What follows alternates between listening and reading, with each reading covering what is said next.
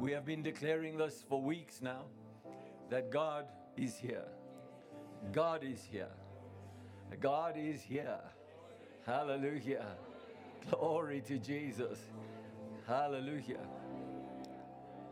Well, I want to tell you it's my great joy to have all of the team here, and we obviously welcome Tony and Eric and Brother Joe and Brother Jerry. Welcome all here tonight. But we are here tonight to hear from the apostle of God to us in this ministry. And we are grateful that God has brought him here safely. That he is here in strength and joy. Hallelujah. And we welcome him to the pulpit. And Brother Jerry, it's your pulpit. Hallelujah. Give him a hand, people. Hallelujah. Watch that. Thank you. Hey, guys. Good evening, everybody. Are you doing well tonight? Well, good. Praise God. My, the praise and worship has been awesome. You just keep getting more and more anointed every time I come. Hallelujah. You can pay me later, okay? And Sharon, give me a hug, girl. it's good to be home. It's been a while. I'm glad y'all uh, got over all the attacks of the enemy and uh, back in church again. Praise God. Amen. No place like being around the household of faith. And you say amen. All right, smile real big at somebody and tell them you're in the right place tonight. And you can be seated.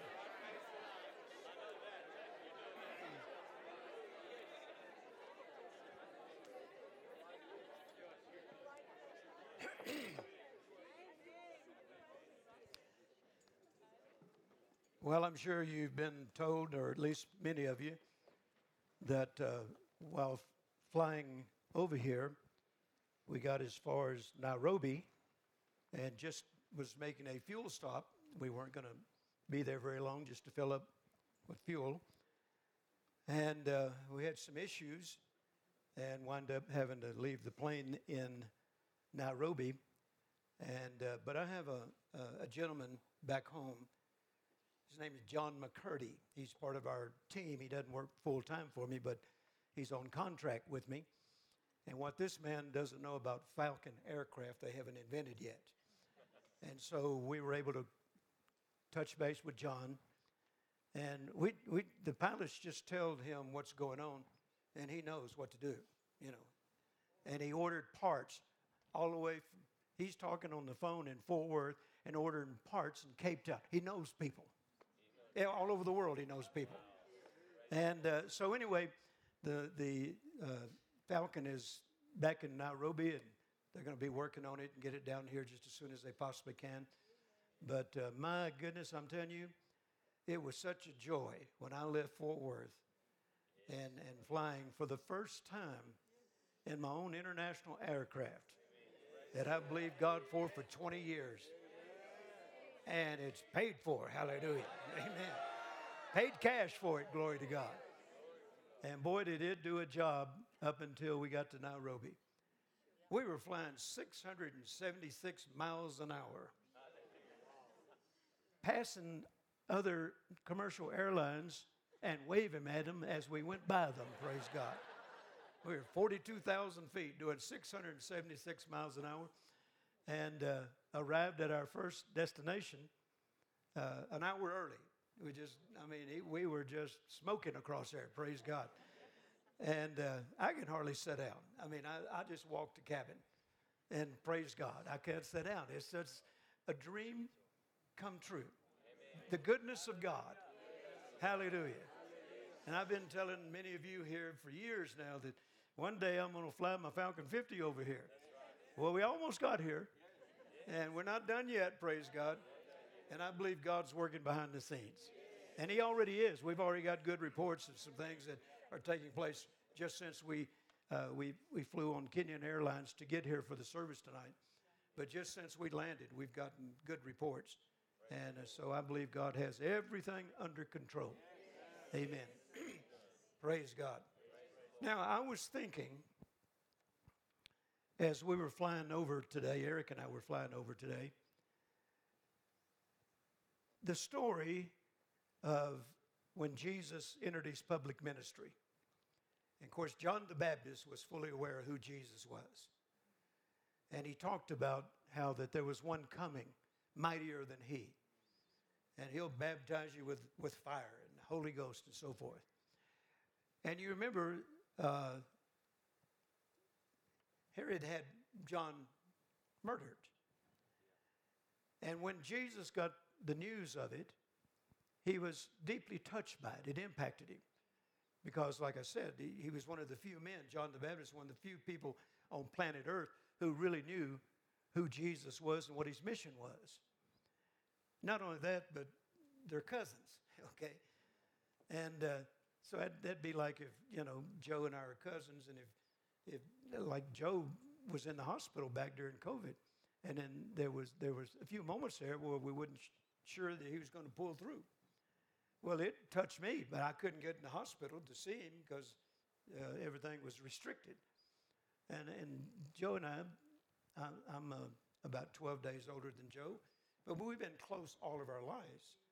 And uh, of course, Joe's been working in our ministry for over 40 years now.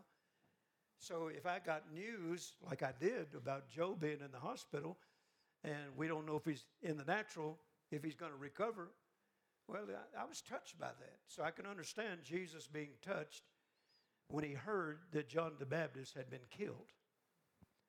And the Bible says he went to a, a desert place or a deserted place to pray. Obviously, it was on his mind. He wanted to be alone. And so he went to a place and just to pray and, and visit with his father about this incident. But the people wouldn't let him alone. Masses came out looking for him. And in the midst of that tragedy, he got up and walked out there where they were and healed all their sick and cast out everyone that had a devil or devils, cast them all out. And I remember years ago the Lord telling me, this is how you retaliate against the devil.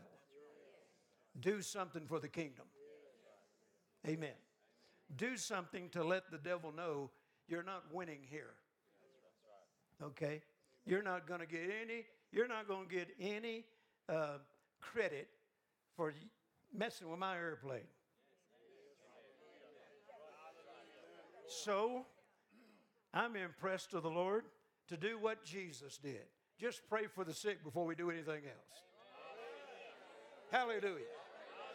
I think that's a good way to retaliate. Just get everybody healed, praise God, and show the devil you're wasting your time messing with us. Now that's Texas talk, messing with us, okay? But uh, you know what I mean. So if you need healing in your body, if you let me put it this way, if you've come under attack in the last 24 hours in your body, stand up. All right, you guys come up here first.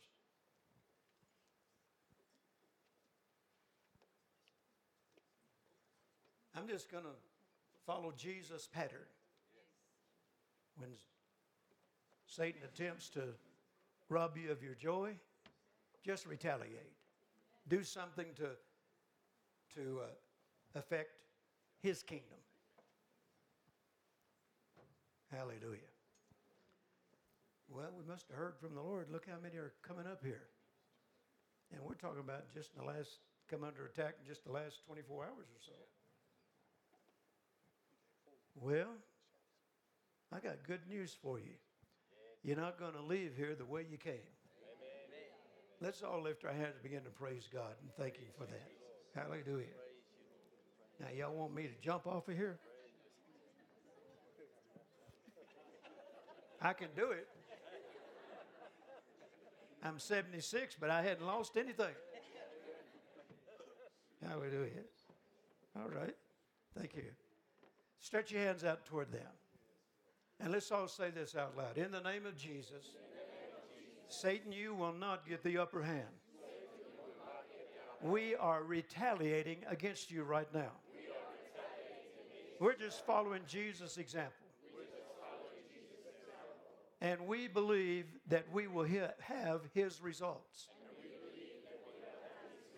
So, right now, in the name of Jesus, I trust on the, I, I look to and trust the anointing of God that is on me right now. That as I lay hands upon these people, that anointing will leave my hands and enter into their body and cause an effect or a cure, bring total restoration, a miracle if needed. And in the name of Jesus, God will get credit and God will get glory. And Satan, we say to you, defeat again.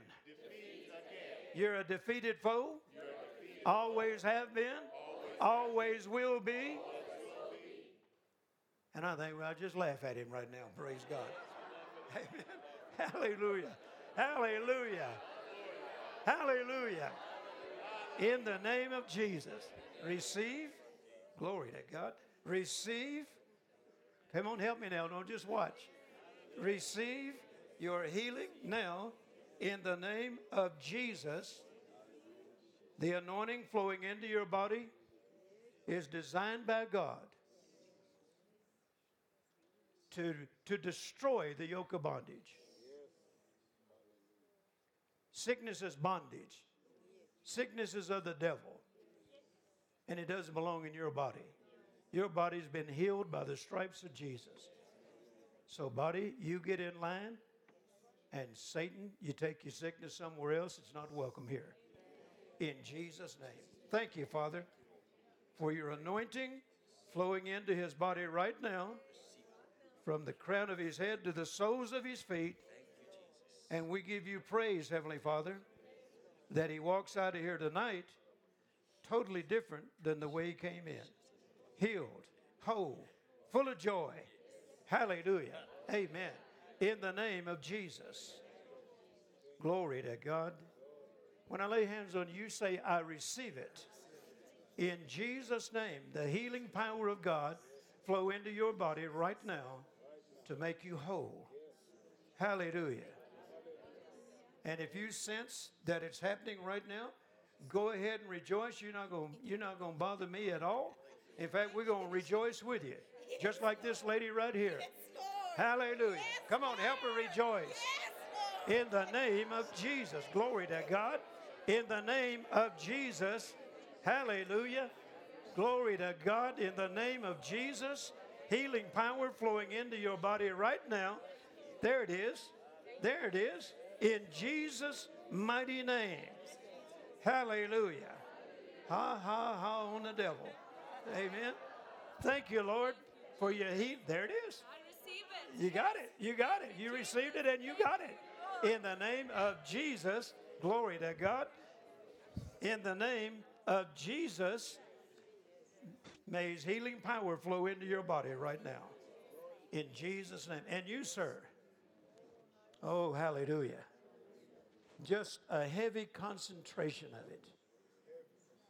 Glory to God.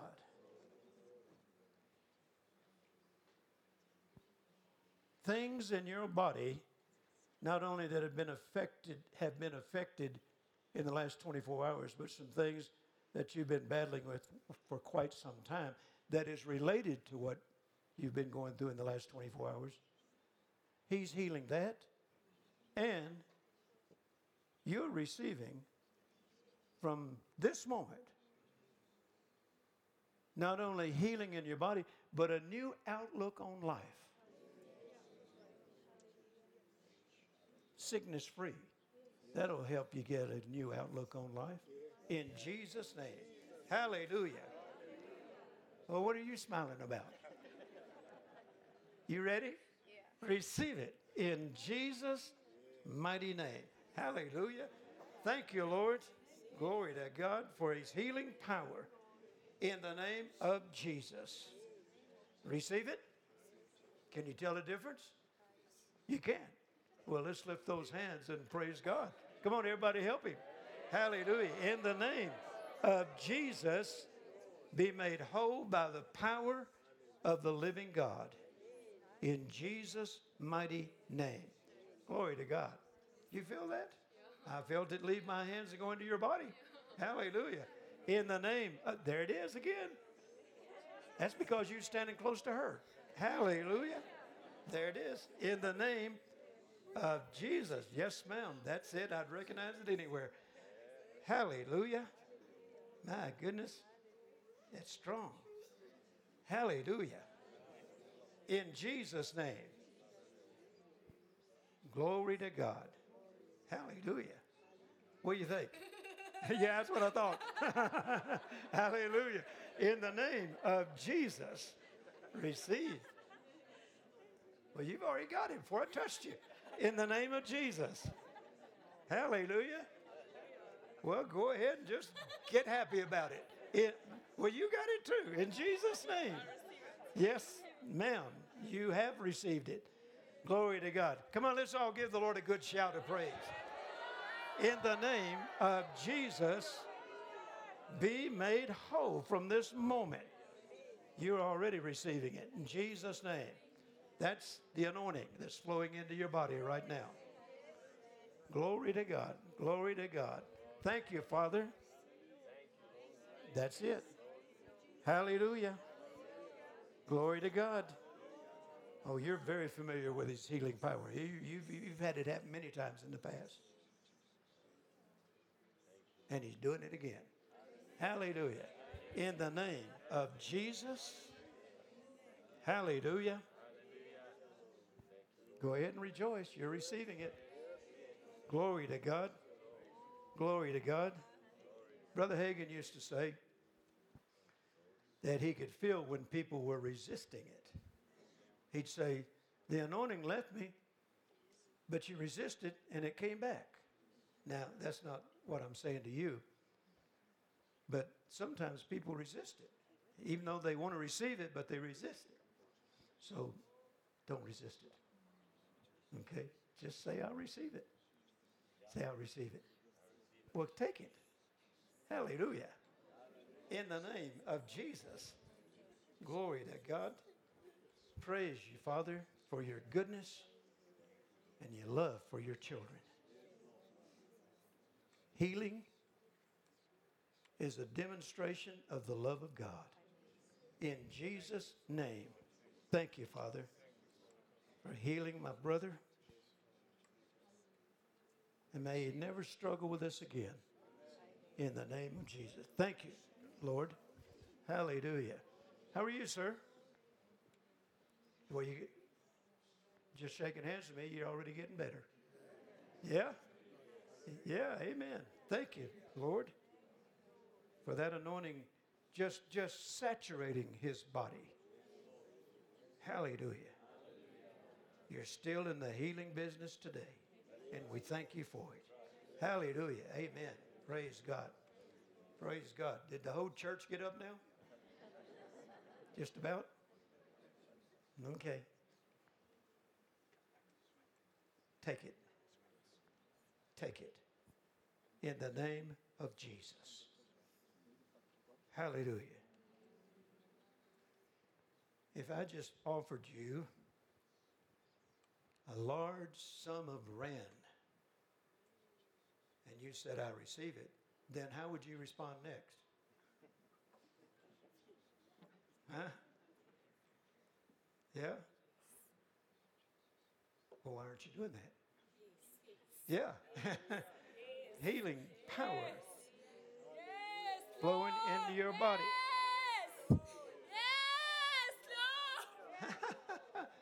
That's it. That's it. In Jesus' name. Oh, hallelujah. Thank you, Father.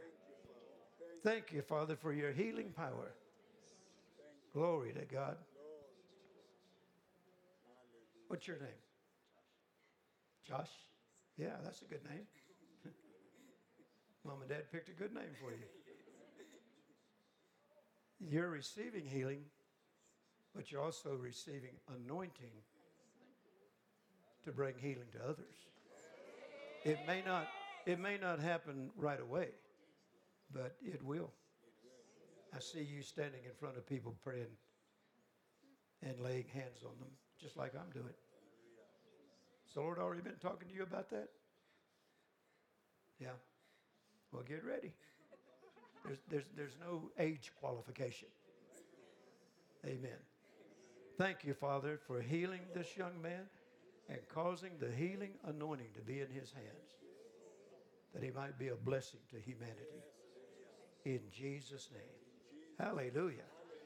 Now, let me, let me warn you don't get prideful with it, okay? It's nothing to show off about. It's just a gift from God. And it's really not for you, it's for other people. Okay? Stay humble. Amen. Praise God. All right. How are you, sir? You're very well. Well, you're going to be very well better. In the name of Jesus.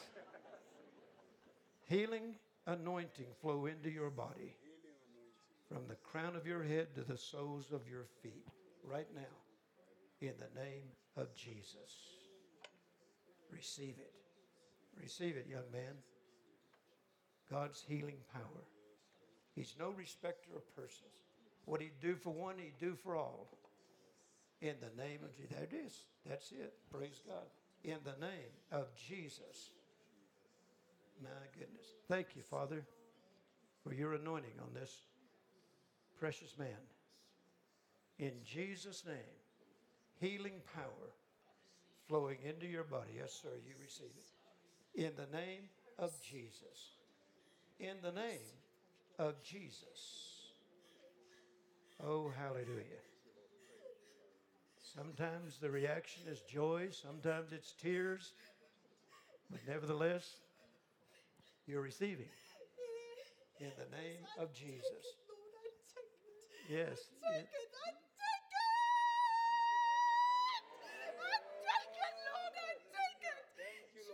Well, take it. In Jesus' name. Hallelujah. Amen. Thank you, Father. Thank you, Father. In the name of Jesus, receive it. Hallelujah. Come on, let's all lift our hands and give the Lord a good shout of praise. Hallelujah. Thank you, Father. In Jesus' name. Jesus' name. Healing power flow into your body right now. Glory to God. In the name of Jesus.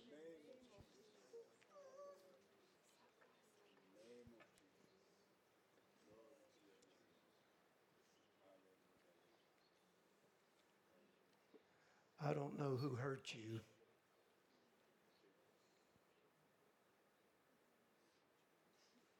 But he's not only healing you of physical problems, he's healing, healing you of mental and emotional problems as well. In the name of Jesus.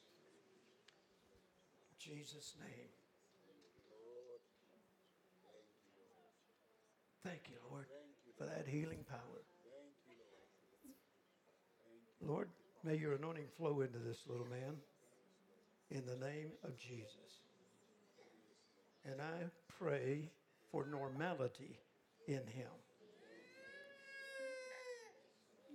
Yes, amen. In the name of Jesus. Grow up normal. In Jesus' name. Amen. Praise God. Hallelujah. How are you, sir? Good. Father? Hmm. In the name of Jesus, may your healing power flow and make him whole. Hallelujah. In Jesus' name. Hallelujah.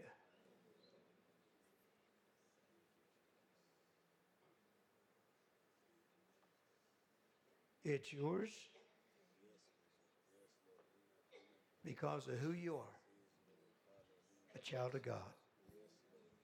No other requirements, just the fact that you're a child of God. And Himself bore your sickness and carried your disease. Sickness does not belong in your body.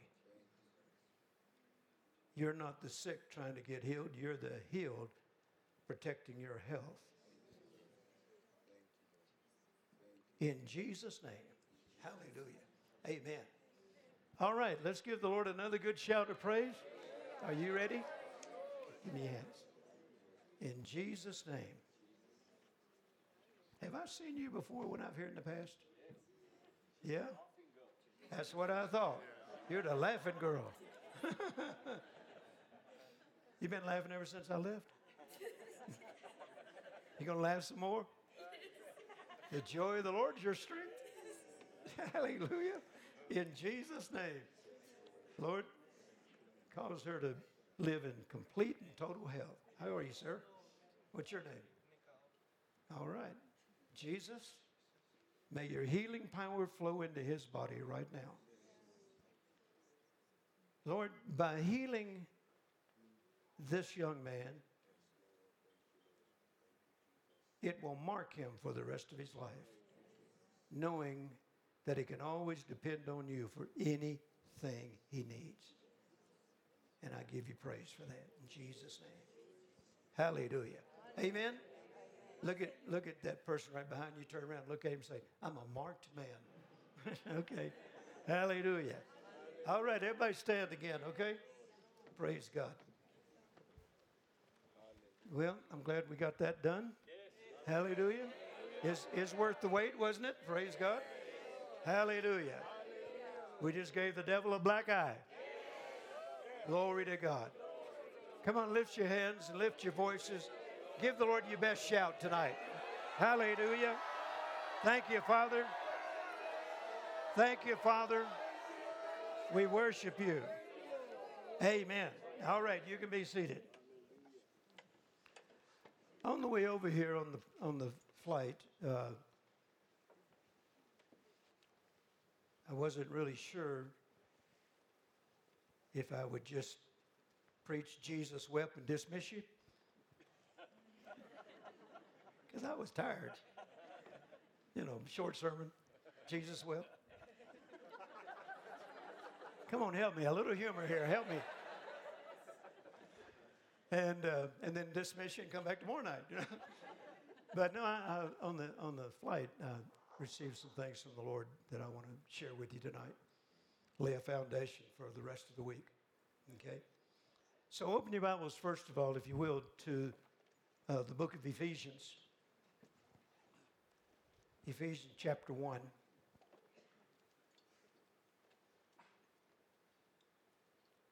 By the way, I got a text today from Joe. Told me that he and Tony have already eaten all the baby Kim clip.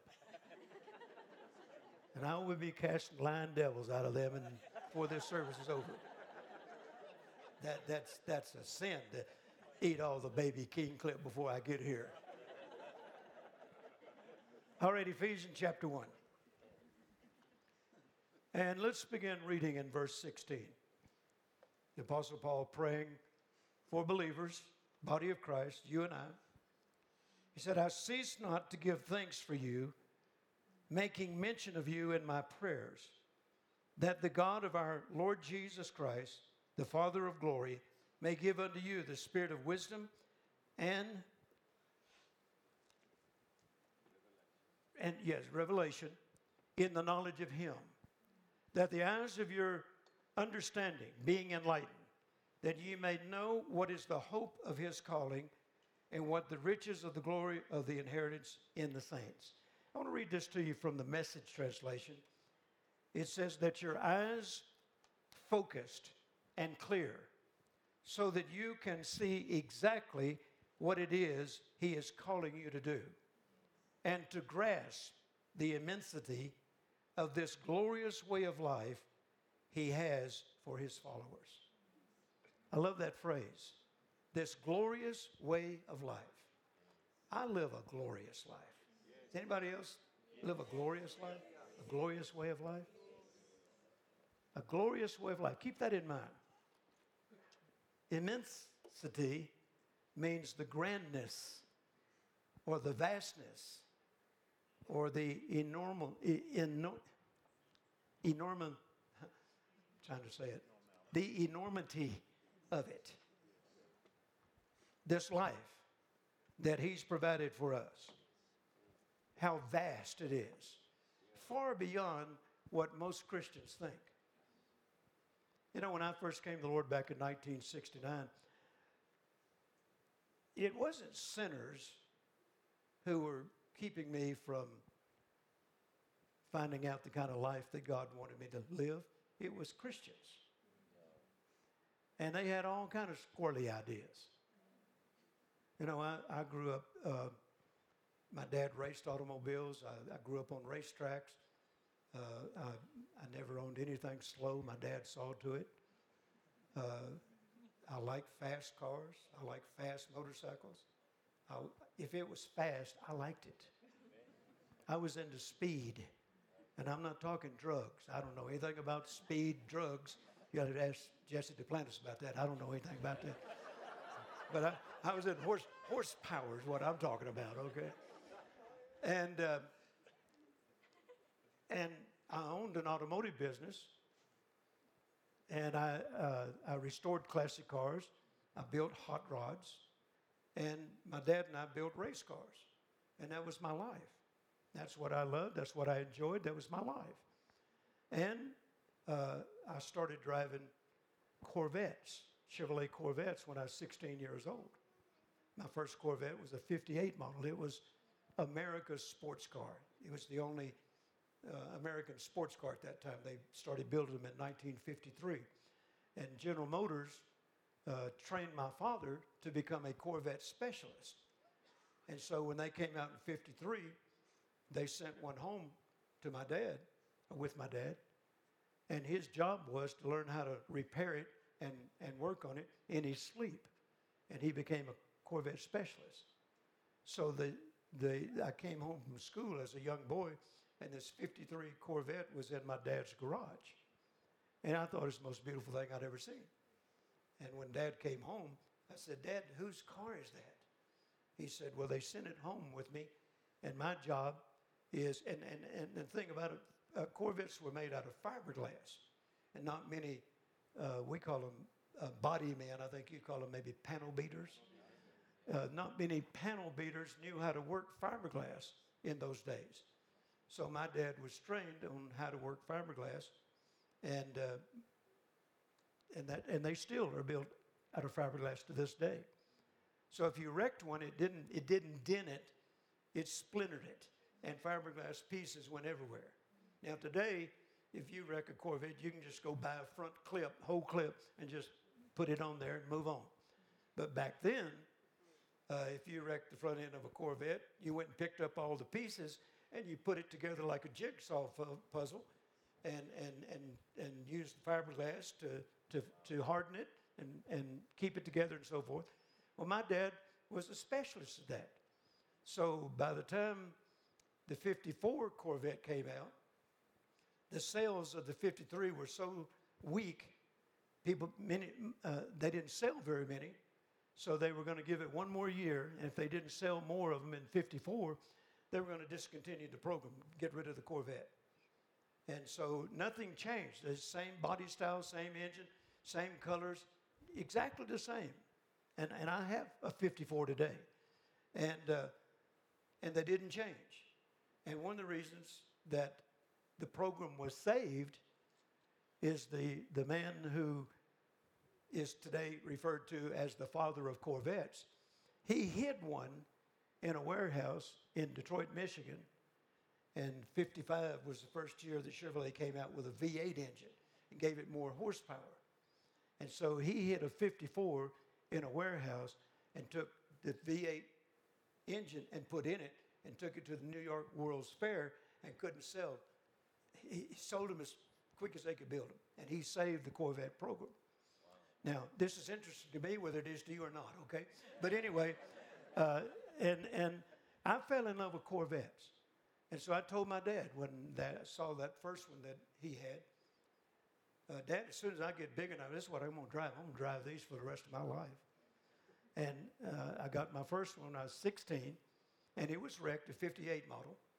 I, I bought it wrecked, but I knew, I knew somebody who could repair it, okay? so I hauled it back home. My dad said, Son, what are you going to do with that? I said, You're going to rebuild it. That's what we're going to do with that. And he did. So I, my first Corvette was a 58 model. And so uh, when I opened my business, I had I had a 67 Corvette, and it was fast. That was the what they called in America the muscle car era, where where all the dealer, all the uh, main uh, car builders, Ford, uh, Chevrolet, you know, all of them were building cars that you could buy right off the sh- uh, out of the showroom, take them straight to the drag uh, races. And uh, the first one that came out was a was a '64 Pontiac GTO, and that that began the muscle car era. Okay, by this time my dad's working for Pontiac, and and the GTO had just started the muscle car era. Okay, so anyway, I, had a '67 Corvette that had the biggest engine that they made in '67.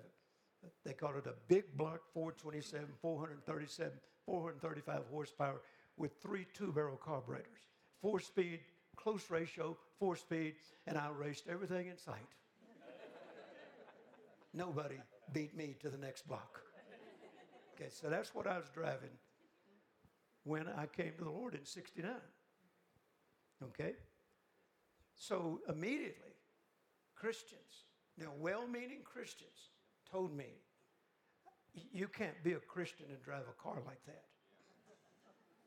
Christians don't drive cars like that, and especially preachers. You're a poor, humble preacher now. You can't have a car like that. Well, I wanted to please God, and they've been in this longer than I have. I mean, I've, I've been in it a month now, born again a month, and they're telling me all the thou shalt nots. Anybody ever heard the thou shalt nots? I, it's, it seemed like it took forever for them to give me a thou shalt do. Everything I heard was thou shalt not. You can't have it. God will not like you if you have it. So I sold my Corvette. And then at the same time, I had I had uh, two 36 Ford Coupes. One I had restored to original condition. The other I'd made a street rod out of it, put a big V8 in it, and and so forth. And then I had a 39 Chevrolet pickup that I'd restored to original. And they told me I couldn't have that. So I got rid of all that. Wound up driving a dog car that you had to believe God for it to start, believe God for it to stop.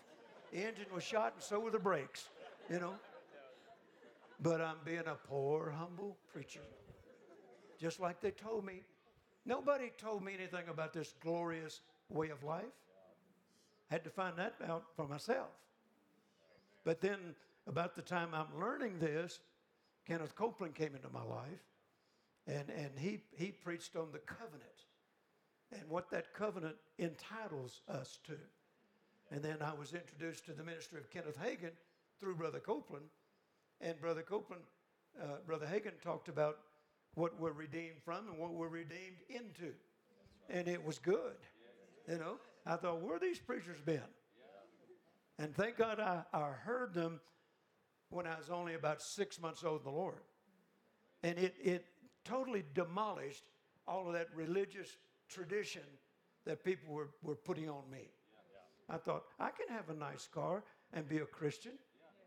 I can even have a nice car and be a preacher. In fact, I can have one paid for. And I didn't know any preacher that had paid for cars back then. You know? I remember uh, Joe and I had an uncle. He was very religious. Now we loved him. I mean, I loved Uncle Jack. He was a, he, he was a, one of my heroes as, a kid. You know, I just loved the guy. And and when I'd already been in the ministry, and the Lord blessed me with a 76 Corvette, a brand new 76 Corvette. And Brother Hagin had asked me to come and teach at Rhema. And I just bought that Corvette, so I decided, well, I'm going to drive it to Rhema.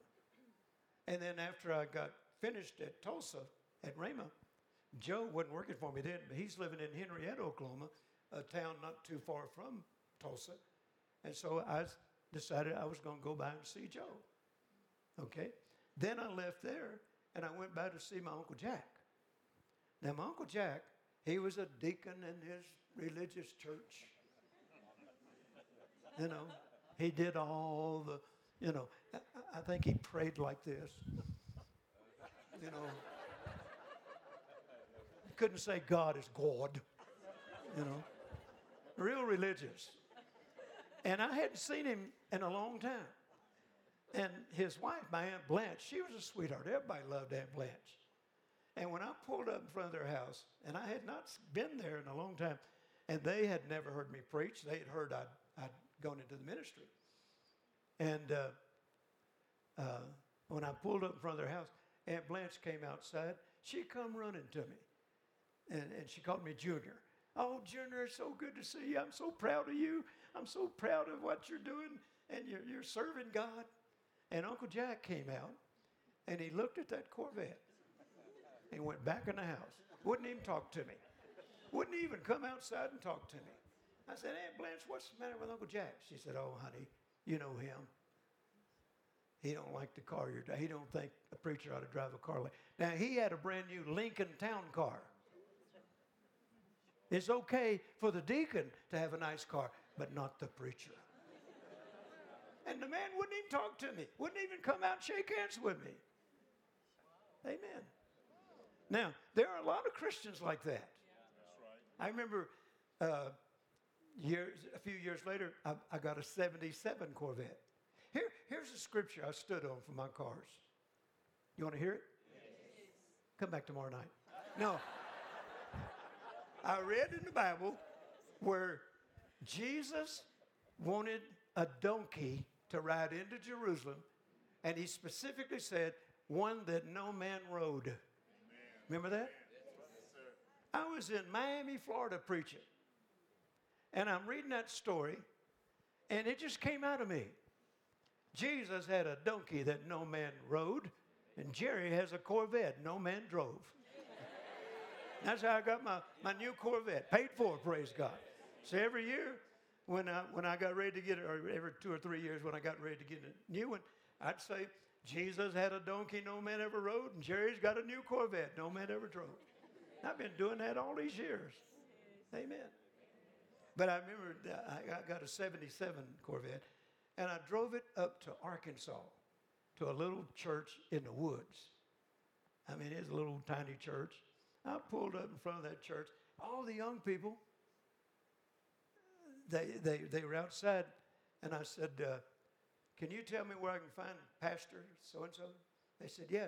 They said, Who are you? I said, Well, I'm, I'm speaking here tonight. You're the preacher? Wow, you're the coolest preacher we ever seen.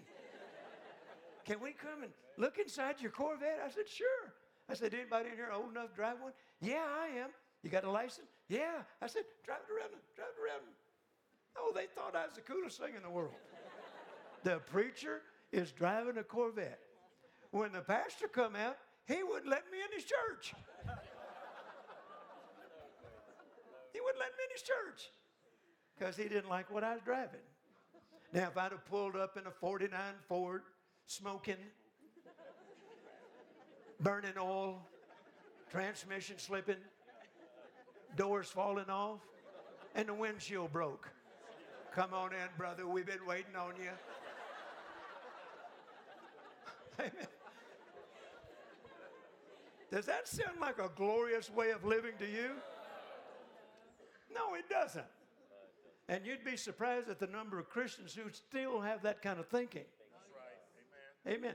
I don't, I really very seldom, rarely have any criticism from sinners. My criticism comes from Christians. Amen. There's a, we've lived, John and Sharon have been there. We, we've lived in the country, okay? Uh, I'm a country boy. I was born on a farm in Mississippi, and I like my space.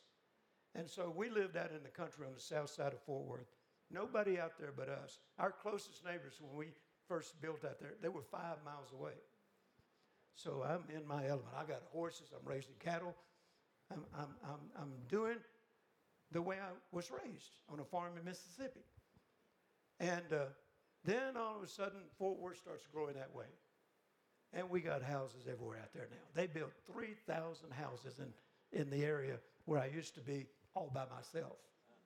3,000 new houses. And now I got neighbors. Okay? And now they see me drive my Corvette out of my gate.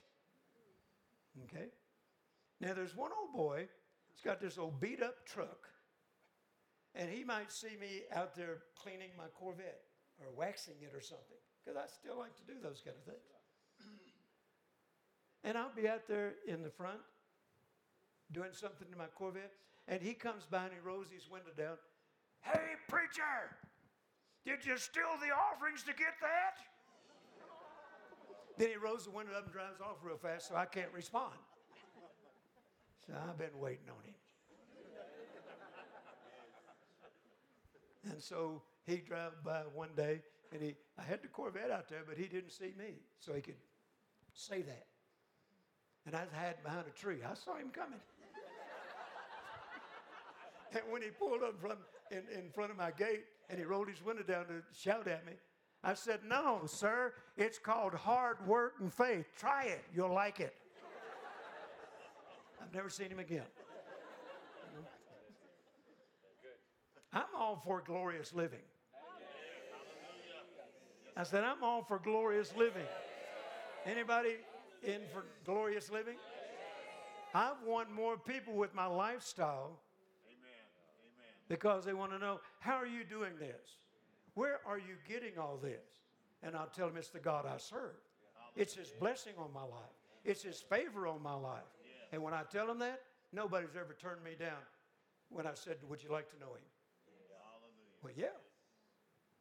That's one of the ways that God attracts people is by blessing your life.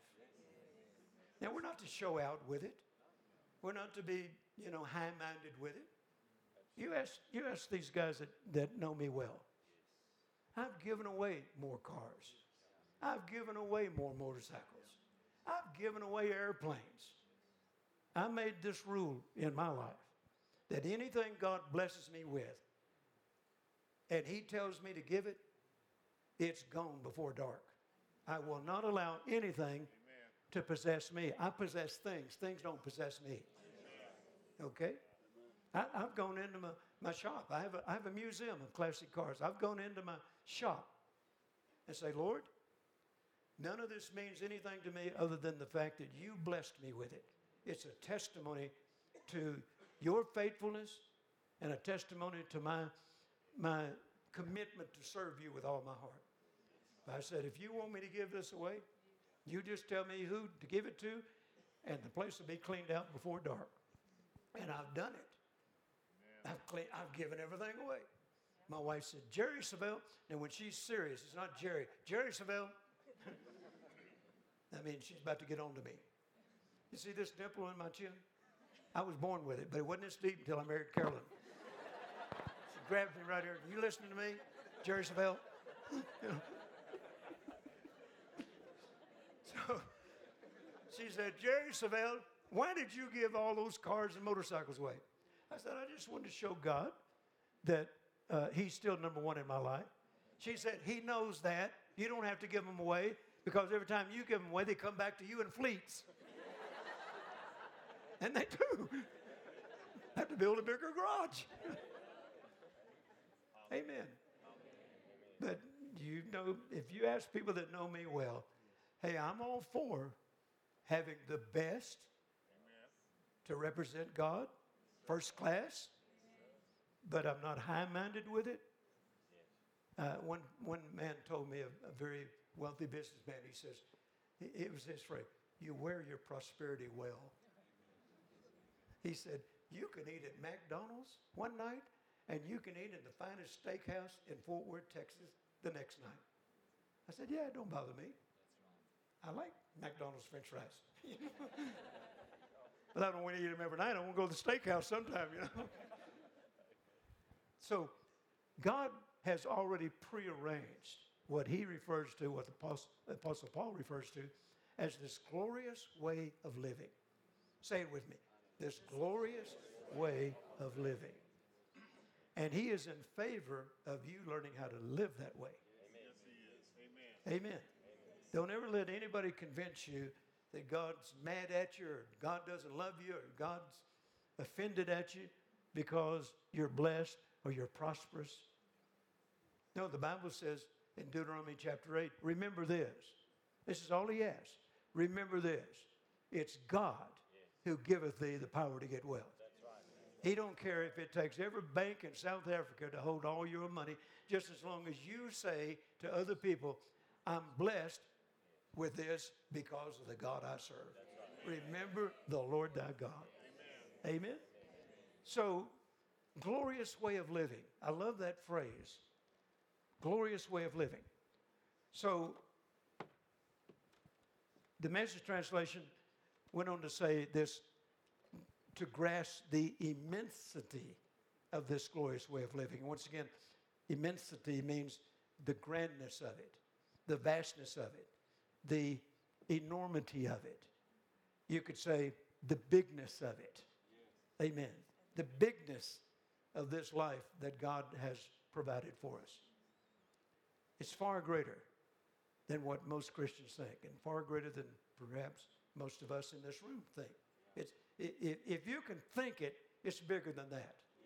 Because Paul said, if you can think it, God's able to do it. And the more you hang around with God, the bigger you think. Amen. Now, Ephesians chapter 2, go there with me. Ephesians chapter 2. And let's begin in verse 1. And you, us, hath he quickened, who were dead in trespasses and sins, wherein in times past ye walked according to the course of this world, according to the prince of the power of air, the spirit that now worketh in the children of disobedience. Now, the message translation says it this way You let the world, which doesn't know the first thing about living, tell you how to live. Isn't that something? We, we seem to allow the world to determine for us how we should live as Christians. And they don't know the first thing about living. Not real life. Not the kind of life that God wants us to live. But he said, in times past. But times haven't passed for some Christians. They still think the same way they did before they got born again. And he said, in times past, you let the world, which doesn't know anything about living, uh, tell you how to live. I don't allow people to do that. If they don't like the way I live, um, I'm not changing. Amen. I mean, sometimes, you know, Christian can be cruel. We, we've had people, Carol and I are givers. We live to give. We love giving. We don't have debt. Our homes are paid for. Our cars are paid for. Everything we have is paid for. I don't have debt. Okay? My ministry is debt free. So our biggest outgo from our salaries is our giving. Amen. Amen. That's what we do. That's what we do. Amen. And uh, and then people accuse you of being um, what's the word I'm looking for? Worldly or material minded. That's it. You're material minded. And we may have just given somebody well, like my wife, I never know what I never know what she's going to give give away when I when I'm gone. Seriously, I come back home one time. I wanted to go to bed, and we had no furniture in our bedroom. I said, Carolyn, where's our furniture? Well, I saw somebody that was in need, and I told them to come get it, and I gave it all to them. Okay. well, what are we building for next? You know. And we, Carolyn had just that same week when this person said, all, all you people are in this church is your uh, materialistic, material minded. And Carolyn had just furnished a house and paid one year's rent for people that didn't have the money and had six kids and she rented a house, furnished it, totally furnished it, and we're material minded.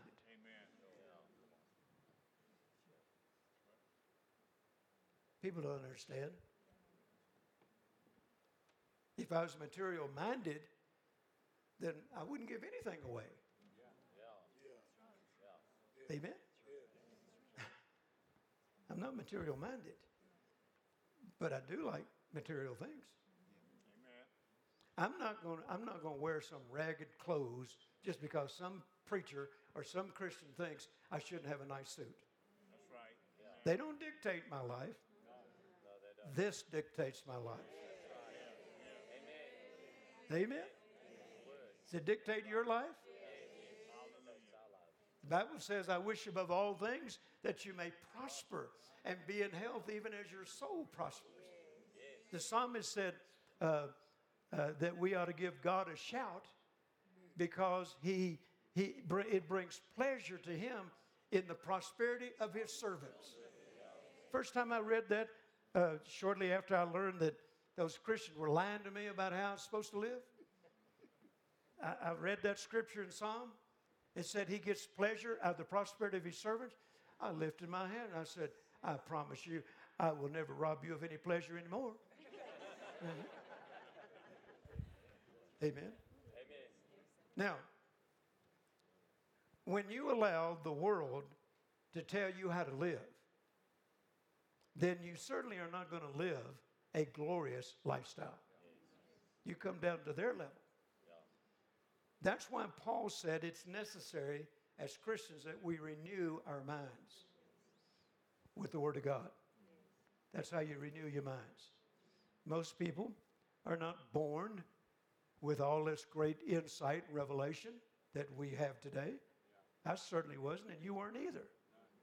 I had to reprogram my thinking, reprogram my mind, reprogram my heart with the Word of God. Okay?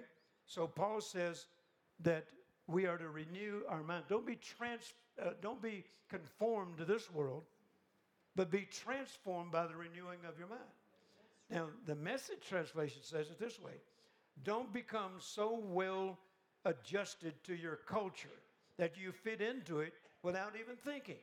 Instead, fix your, your attention on God, you'll be changed from the inside out. So don't let the world around you uh, control and dictate the way you think, the way you talk, and the way you live. That's what renewing the mind is for. That's what that process of renewing the mind is for, is to give you a different outlook than the outlook you had when you were in times past. Okay? I don't, I don't live today like that Jerry Savelle lived pre 1969. That man's dead and gone, and that lifestyle went with him. I'm living a glorious life. Hallelujah. And I give God all the praise for it. I'm living a glorious life. Amen. Paul says in the King James Version that when you begin this process called the renewing of your mind, eventually you will know the good, acceptable, and perfect will of God. Can you say amen? amen? So, what would be the perfect will of God? Well, we read it in Ephesians chapter 1 that He's already prearranged this glorious life. That's the perfect will of God for you, is to live a glorious life. Now, if you can't say your life is glorious tonight, then you, you need to get busy. You know, I can't stay here with you, go home with you, jump out of the closet, and help renew your mind every night. You're going to have to do some things on your own. Take the initiative. You know, I, didn't, I didn't have somebody teaching me every day, but I got desperate for a better way of living. And I, I realized that that better way of living is in this book. And if I stay in this book, I'm going to discover what it is and how to do it, and I'm going to live it, praise God. Amen. We didn't have social media back in those days. We didn't have all this Christian television we have today back in those days. When I came to the Lord in 1969, there were two preachers on television Rex Humbard and Oral Roberts. They were pioneers of Christian television. And they only came on once a week. Now, you can get Christian teaching day in, day out, 24 hours a day on your telephone. And it'll fit in your shirt pocket. We didn't have that back then. Don't tell me, well, I just don't know what to do. Now, what you need to tell me is, I'm lazy.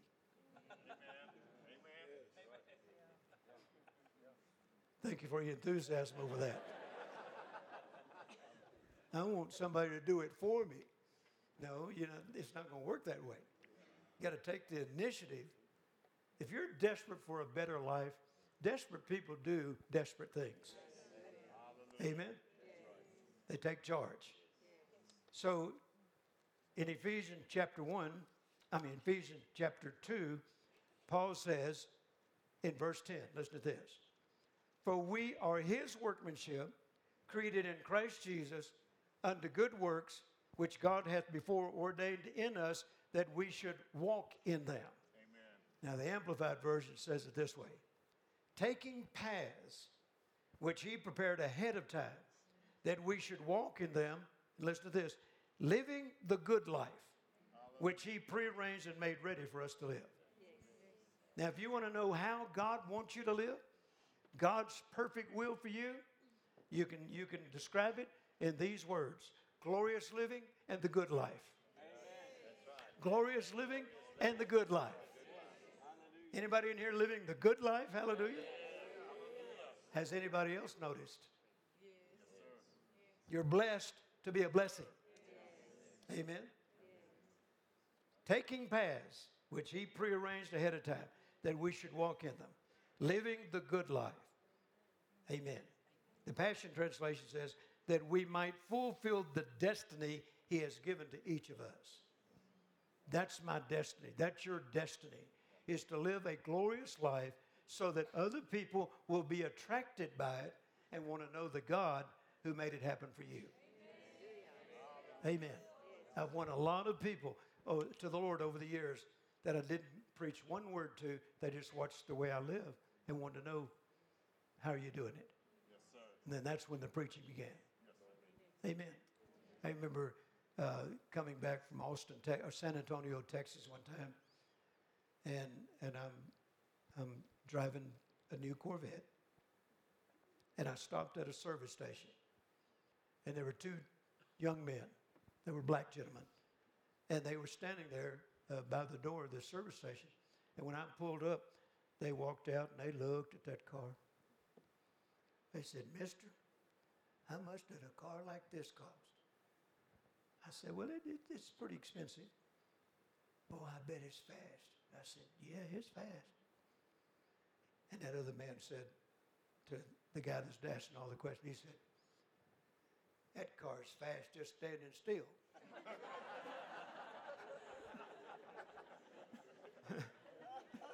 they said, How are you able to get a car like that? I said, I'm a Christian. What? I said, I'm a Christian. I didn't tell them I was a preacher. I just said, I'm a Christian. Christians ought to be living a glorious life. Now, see, I've attracted two teenage boys just by the car that God blessed me with. I don't think they'd have spoken to me if I'd have pulled up in that 49 Ford, blowing oil, transmission leaking, windshield knocked out, and the doors falling off. They wouldn't have said a word to me. Probably laughed. We thought we was poor. That boy poor, you know. Glorious living is not just so your life will be better, it's God's way of using your life as an attraction, a billboard. Yeah. Amen? Amen? A billboard. All right, now, say this with me. I am destined, to live the good life. I am destined, to live the glorious life. I am destined to live life even better than what I'm living right now. I don't care how good your life is right now. God's always got a, another level. Amen. Years ago, and I was just a young preacher, and I was asked to come to California. And uh, took Carolyn and my daughters with me. They were very young at the time. We had a Ford station wagon. We were driving all over the country and carried just about everything we owned in that station wagon. Got to uh, Torrance, California, preached there. And there was a man in the meeting that came up to me after the service and he said, How long are you going to be in town? I said, Well, we'll be here uh, in this area another day, and then we're leaving and going to another city in California to preach, all, all in Southern California, uh, the day after that. He said, uh, Could you and your family have lunch with my family and, myself? I said, Yeah, we'd be happy to. He said, uh, I'll pick you up tomorrow at the hotel. Asked me where I was staying. And he said, uh, My wife will come and pick up your wife and your daughters, and I'll come and pick you up just shortly after. So we're standing out in front of the hotel. And here come this beautiful big Mercedes. And I recognized his wife. I said, Carolyn, I think that's his wife. And she stopped, got out of the car, said, Carolyn, would you and the girls get in the car with me? And she said, uh, Brother Jerry, my husband, will be right behind me. So they got in the car with her and they drove off. They're taking her to the restaurant. So I'm standing there. All of a sudden, this 1927 Silver Ghost Rolls Royce pulls up, and he's driving it. Are you ready to go, Brother Jerry? Now, I'd heard about cars like that, but I'd never seen one. That car was worth a quarter of a million dollars, and this is 1972. That's what it was worth then. And he pulls up in it. Are you ready, Brother Jerry? I said, Yes, sir. Tried to be just as sophisticated as I could, you know. I got in the car, and we're driving down the freeway. And all the way down that freeway, before we got to uh, Newport Beach, where he lived,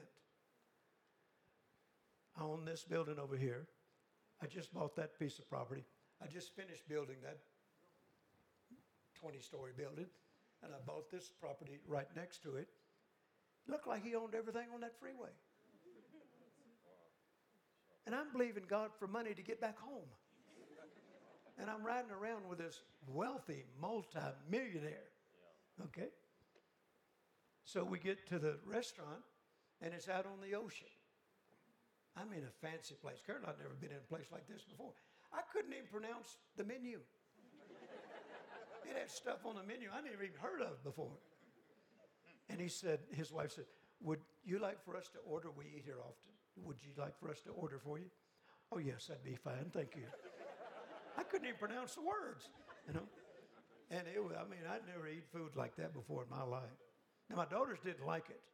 It, it was too, too, too rich for them, you know. And so they would have rather had McDonald's. So we get in the car and he says, Can I take you to my office? Said, Sure, we get all day. So we, he took me to his office. Great big. I mean, it had to be 18, 19 stories high. His office on the main level, and his office took up a whole floor. And when we walked up to his office, everything in his office had been imported from Italy. When, when he opened the doors to those, uh, those offices and said, Come on in, I'd never seen anything like it in my life. I mean, I'd never been around that kind of wealth and that uh, uh, uh, affluent kind of living. And he sat there and, and uh, to to us. He said, You know some things about prosperity that I don't know. I turned around to see who came in.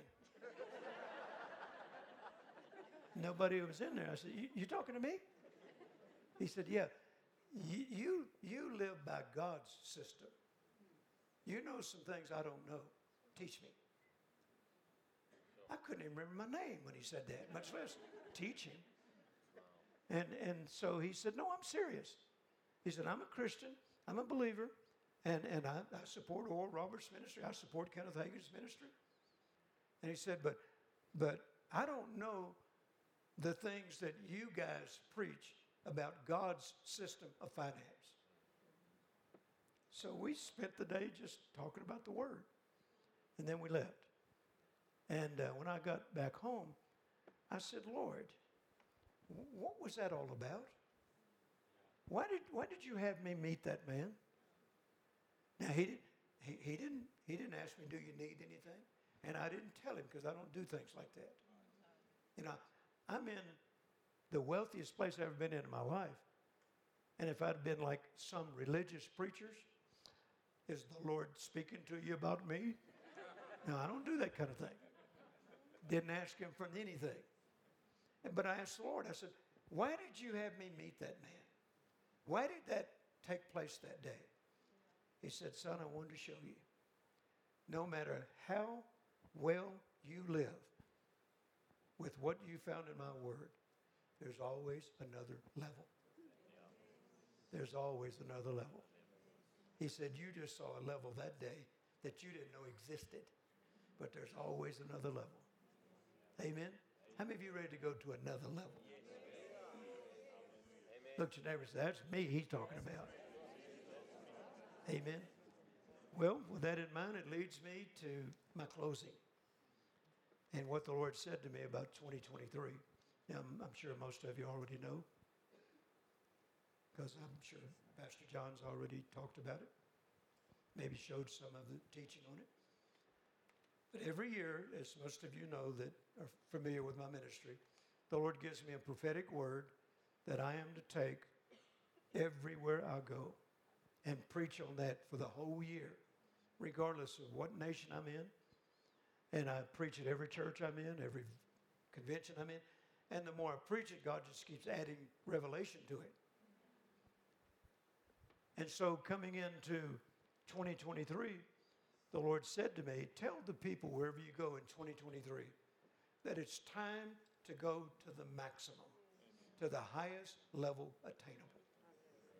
It's time to go to the maximum, the highest level attainable. Amen. So to me, that sounds like a glorious way of living, the good life. In other words, don't get satisfied with where you are. Always be grateful for where God's brought you. Amen. Never cease to, to tell people that might ask that the reason I live this way because the God I serve. But don't get satisfied with that being the ultimate. There's always another level. There's always another level. Hallelujah. Now, I began preaching this back home.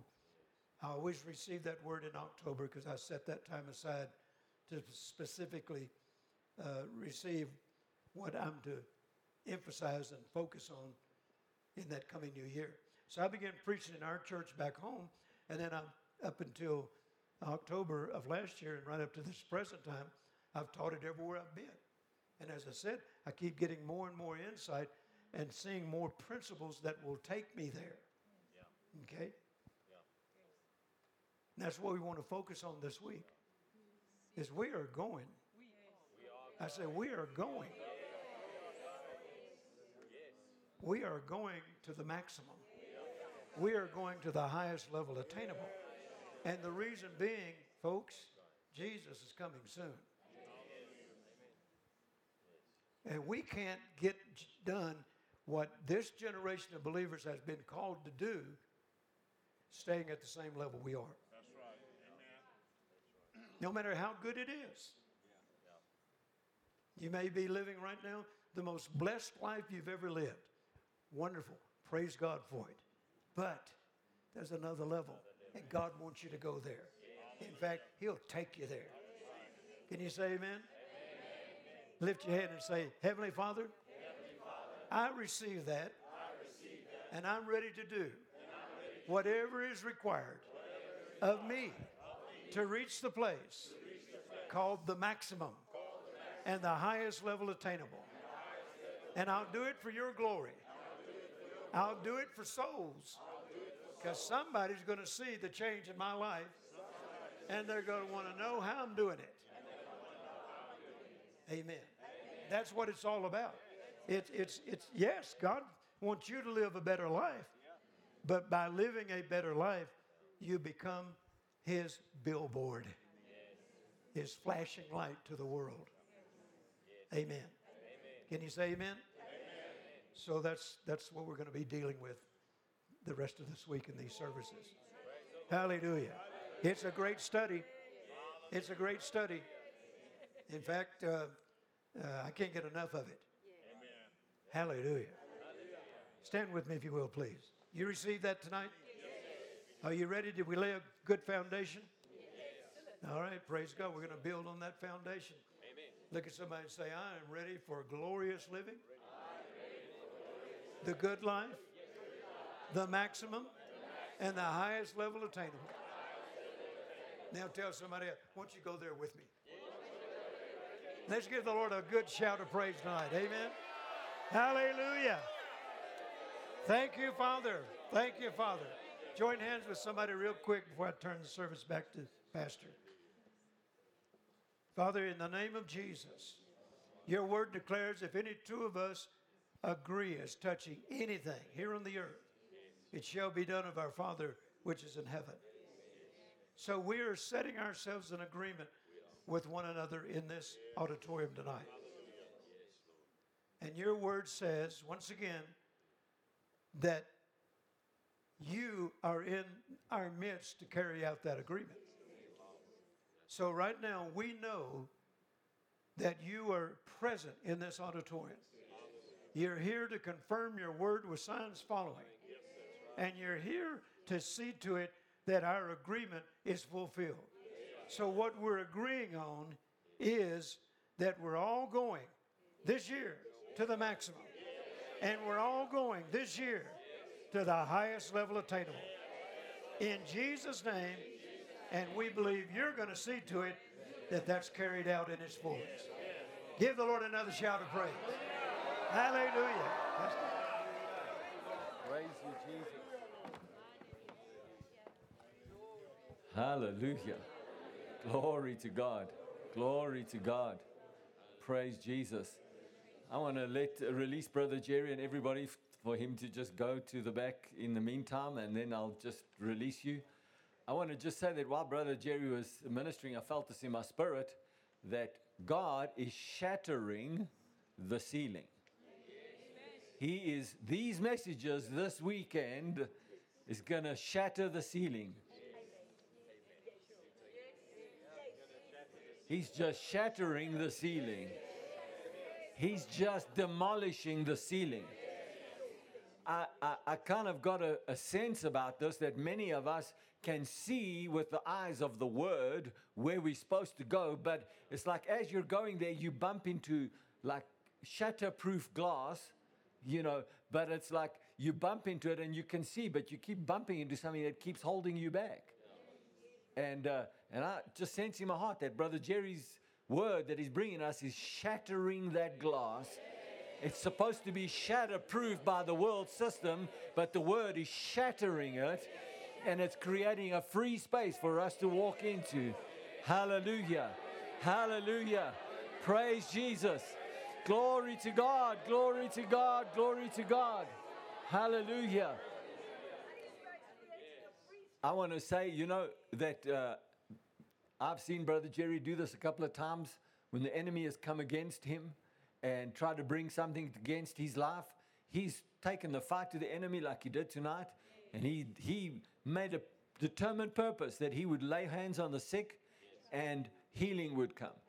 And I want to tell you that if he laid hands on you tonight and the symptoms come back, you tell those symptoms they were put away from your body tonight. Tonight. And when the symptoms feel like, oh, you're still sick, it's you say, no, no, no, you stay away from me. I was healed. I was healed in Jesus' name. I was healed. Glory to God. I, I just know this week God's going to do something amazing through this weekend Come on, this today we already started to talk about the glory. When Brother Jerry was in the air, we were talking about the glory. He's just talking about a glorious life. Hallelujah. He's already orchestrating the weekend. Hallelujah. Praise Jesus. So I pray that you are safe and protected as you leave and you go home and you're blessed as you go out and you're blessed coming in and you have peace and joy by the Holy Spirit and the health and the blessing of God restores everything in your life. And when you come back tomorrow morning, you're ready, fresh, strong to receive the word of God. In Jesus' name. Do you agree with that? You say amen? Thank you for coming. God bless you.